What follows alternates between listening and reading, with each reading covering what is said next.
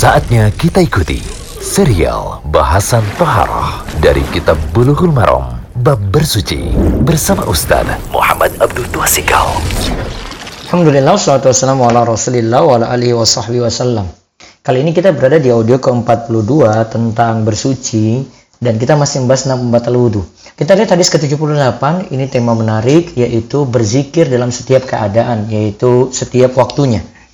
Hadisnya adalah hadis ke-78 berikut ini dari Aisyah radhiyallahu anha qalat ia berkata Kana Rasulullah sallallahu alaihi wasallam yadhkurullaha ala kulli ahyanihi.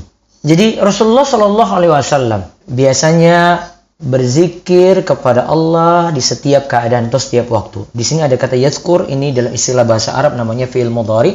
Fi'il mudhari di sini menunjukkan waktu tikror artinya terus mengulang Rasulullah terus mengulang zikir dan mudawam dan terus menerus dilakukan. Hadis ini riwayat Muslim dan Bukhari e, menyatakan hadis ini muallak tanpa sanad. Yang jelas ini hadis riwayat Muslim nomor 373. Nah, kita lihat faedah hadis ini. Pertama, zikir yang disebutkan dalam hadis adalah bertasbih, bertahmid. Bertasbih berarti ucapkan subhanallah, bertahmid berarti ucapkan alhamdulillah, bertahlil, ucapkan la ilaha illallah, bertakbir, ucapkan Allahu akbar, beristighfar, astagfirullah.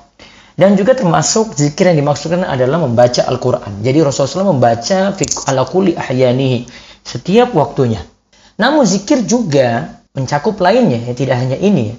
Adapun perbedaan zikir dan tilawah Al-Quran adalah memakai patokan urf. Jadi, misalnya, saya ketika mau tidur, saya baca ayat kursi, Al-Ikhlas, Al-Falak, An-Nas. Nah, itu saya lagi baca zikir. Saya tidak lagi tilawah seperti saya baca dalam tadarus atau saya baca dalam sholat. Jadi kalau tujuannya zikir itu berbeda dengan tujuannya tilawah. Kalau tilawah dilihat nanti keadaannya ya, tidak boleh dalam keadaan junub dalam membaca Al-Quran untuk tilawah. Namun kalau tujuannya zikir, zikir berlaku umum untuk keadaan apa pun. Kemudian faedah yang kedua, berzikir itu tidak disyaratkan harus bersuci. Berzikir ingat tidak disyaratkan harus bersuci. Berzikir boleh setiap saat, baik dalam keadaan suci, berhadas, maupun junub. Kemudian faedah yang ketiga, jika wudhu kita batal, masih dibolehkan untuk berzikir. Jika wudhu kita batal, masih dibolehkan untuk berzikir. Ya, jadi inilah yang kaitannya dengan pembatal wudhu kali ini. Jadi misalnya, uh, saya kentut, terus ba'da sholat. Saya masih boleh lanjutkan zikir saya enggak kan? Kalau itu cuma sekadar zikir saja masih boleh. Dia itu melanjutkan zikir pada sholat tadi. Misalnya habis salam terus dibaca astagfirullah terus kentut. Maka zikir yang ada masih boleh dilanjutkan. Kemudian yang keempat ada riwayat yang menyebutkan bahwa Nabi Shallallahu Alaihi Wasallam membaca 10 ayat terakhir dari surat Ali Imran ketika bangun malam sebelum beliau berwudu. Ingat ya di sini sebelum beliau berwudu. Nah, Imam Bukhari membuatkan judul bab untuk hadis ini, bab membaca Al-Quran ketika masih berhadas dan keadaan semacamnya. Kemudian yang kelima, faedahnya lagi, membaca Al-Quran saat junub, ya tidak boleh. Ingat ya, untuk baca Al-Quran, ini berbeda dengan berzikir ya.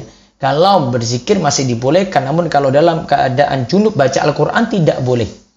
Terus yang keenam, berzikir ketika buang air kecil, buang air besar. Jadi saat kita ini, ketika lagi buang hajat nih, berzikir saat. Ya ingat ya ini saat ya. Saat buang air kecil ya.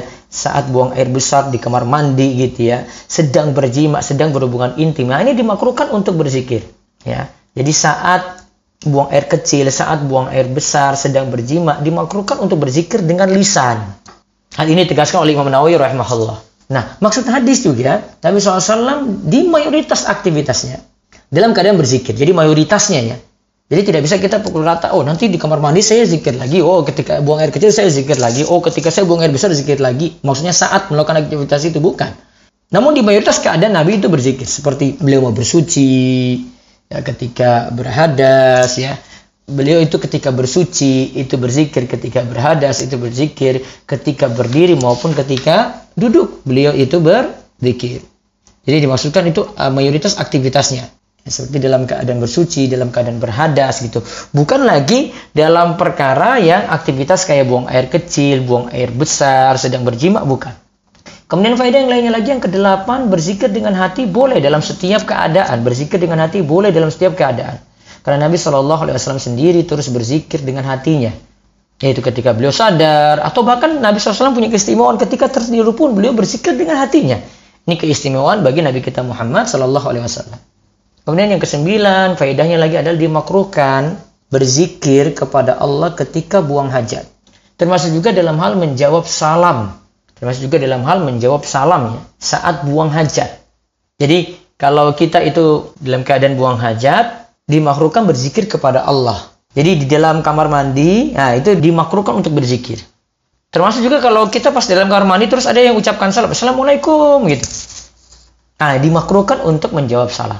Yang sebaiknya dilakukan adalah menunggu sampai menunaikan hajat barulah menjawab salam. Namun menjawab salam lebih afdol lagi setelah bersuci. Jadi setelah buang hajat, bersuci dulu wudhu, nah kemudian jawab tadi salam. Lalu yang ke-10 berzikir dalam keadaan bersuci tetap lebih afdol. Sekali lagi berzikir dalam keadaan bersuci tetap lebih afdol. Pembahasan kita ini cuma cuma menyebutkan bolehnya. Namun kalau berzikir dalam keadaan suci tetap lebih afdal. Wallahu Demikian serial bahasan toharah dari kitab Bulughul Maram bab bersuci bersama Ustaz Muhammad Abdul Tuasikal.